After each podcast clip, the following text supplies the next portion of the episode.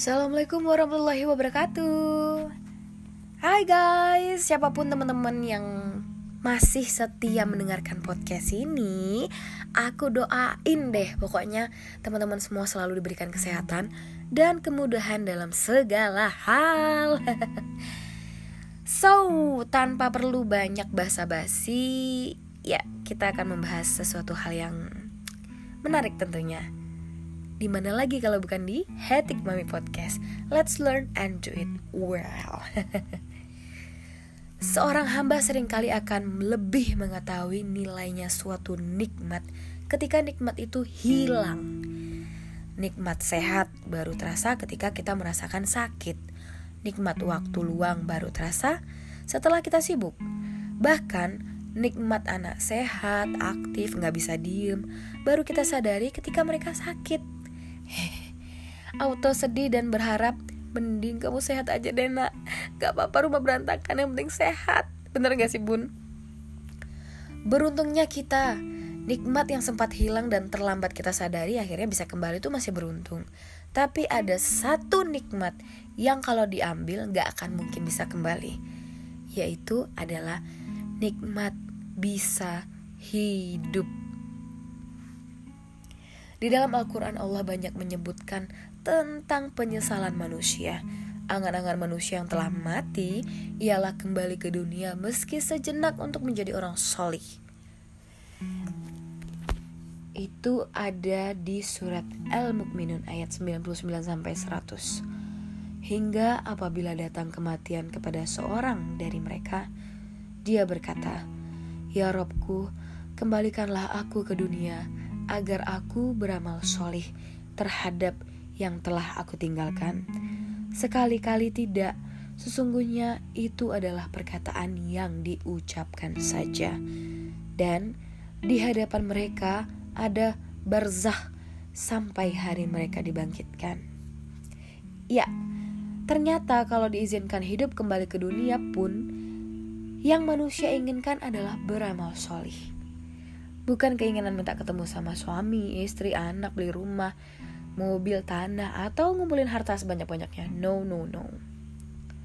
Dan teman-teman tahu nggak sih kita itu berasal dari mana?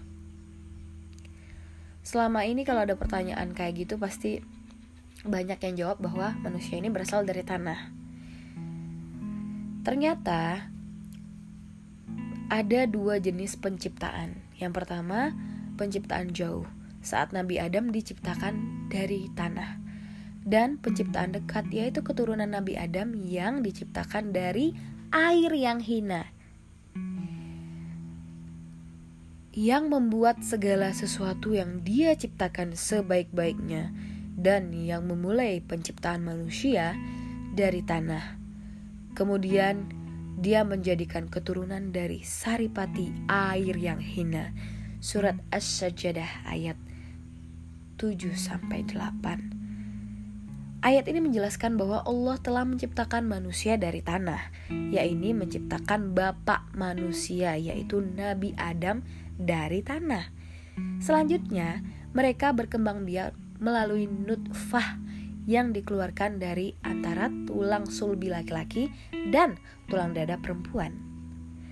So, manusia diingatkan kembali bahwa kita itu berasal dari setetes air yang hina. Jadi maupun aku ataupun kamu kita tuh sama-sama berasal dari air yang hina, guys. Yaitu saling bertemunya antara sper sperma dan sel telur lalu diubah menjadi darah, segumpal daging dan diberi jiwa dilahirkan menjadi manusia. Hal ini adalah sebagai pembelajaran agar manusia mengenali sifat aslinya yang hina dari awalnya agar tidak angkuh dan sombong. Jadi ini penegasan guys bahwa kita tuh gak bukan apa-apa mau setinggi apa pun aku ataupun kamu kita sama-sama hina. Kenikmatan di dunia ujung-ujungnya juga berasal dari hal yang hina loh. Contoh ya, seperti kenikmatan syahwat, bahkan baju terbaik dan mahal aja seperti baju-baju yang berasal dari bahan sutra Teman-teman tahu kan, sutra itu berasal berasal dari ulat atau sarang burung walet. Itu kan bisa jadi makanan yang enak dan bergizi ya. Itu kan berasal dari air liur burung walet. Tuh, bayangin aja. Dari setetes air mani yang hina lagi menjijikkan, telah bercampur dengan hal yang serupa. Itulah asal mula kita sebagai anak cucu Adam dalam keadaan berada dan melewati jalan yang biasa dilewati sesuatu hal yang najis. Itulah awal mula keberadaan kita sebagai manusia. Saat kita sadar, kita diciptakan dari air yang hina. Apa yang mau kita banggakan, guys? Oke, okay, next ke mana kita akan pergi. Sejatinya kita suka maupun gak suka, mau ataupun gak mau, cepat atau lambat, terpaksa atau sukarela, sedang berjalan kembali kepada Allah. Bahagianya seorang muslim adalah karena tahu ada tempat yang dituju, ada hidup setelah mati. Nah, konsep ini yang gak didapatkan sama orang non-muslim. Sehingga banyak orang yang berpikir untuk apa sih hidup di dunia? Analoginya ada orang yang bekerja keras di kota untuk membawa hasil kerjanya ke kampung halaman dan memberikan yang terbaik untuk yang ia cintai. Dan ada orang yang bekerja keras, tapi dia nggak tahu buat apa dia kerja keras karena dia nggak punya kampung halaman dan dia nggak punya orang yang dia cintai. Dan teman-teman tahu nggak kenapa kita diciptakan? Aku tidak menciptakan jin dan manusia melainkan agar mereka beribadah kepadaku. Itu ada di surat Az-Zariyat ayat 56. Maknanya adalah liwahidun, mentauhidkannya. Allah menciptakan kita untuk ibadah dan Allah bekali instrumennya untuk beribadah.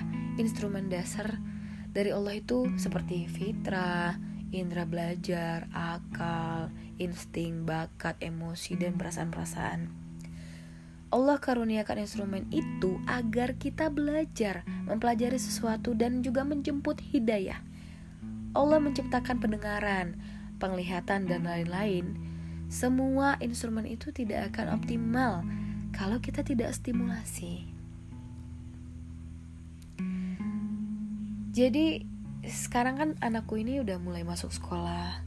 Alhamdulillah udah mulai mengikuti pembelajaran udah beberapa bulan ini gitu. Jadi banyak banget pertanyaan-pertanyaan yang sering banget dia lontarkan salah satunya sering banget nanya begini Uma belajar itu untuk apa sih? gitu. Ayo kira-kira jawaban yang tepat untuk apa ya ibu-ibu?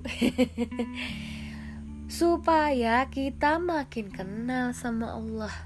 Aku jawabannya begitu sama anakku bukan untuk jadi pintar bukan untuk jadi hebat bukan untuk cari gelar atau untuk cari kerja, tapi agar kita makin kenal Allah. Saat kita makin kenal Allah, kita akan makin cinta dengan Allah. Ada beberapa kalimat yang banyak dinuklikan dengan ulama ya. Man arofa nafsahu arofa robbahu.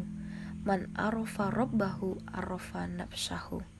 Siapa yang mengenal dirinya, dia akan mengenal Tuhannya.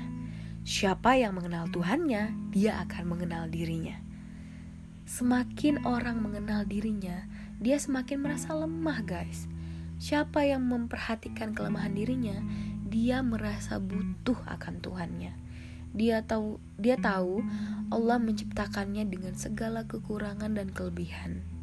Istimewa karena keistimewaan dirinya, dia bersyukur dan tahu alasan kenapa dia dilahirkan di muka bumi ini. So nggak ada lagi yang namanya insecure, buang jauh-jauh. Ma'rifatullah, mengenal Allah akan melahirkan mahabbatullah, kecintaan kepada Allah. Dan cinta kepada Allah adalah pondasi ibadah. Sampailah nanti Allah menunjukkan peran spesifik kita di muka bumi ini bagaimana dan di jalan mana bakat, potensi, kepintaran yang hebat itu digunakan. Dan kita mengerti kenapa Allah ciptakan kita di dunia ini. Dua hari istimewa di dalam hidup adalah saat kita lahir ke dunia dan saat kita mengerti kenapa kita dilahirkan ke dunia.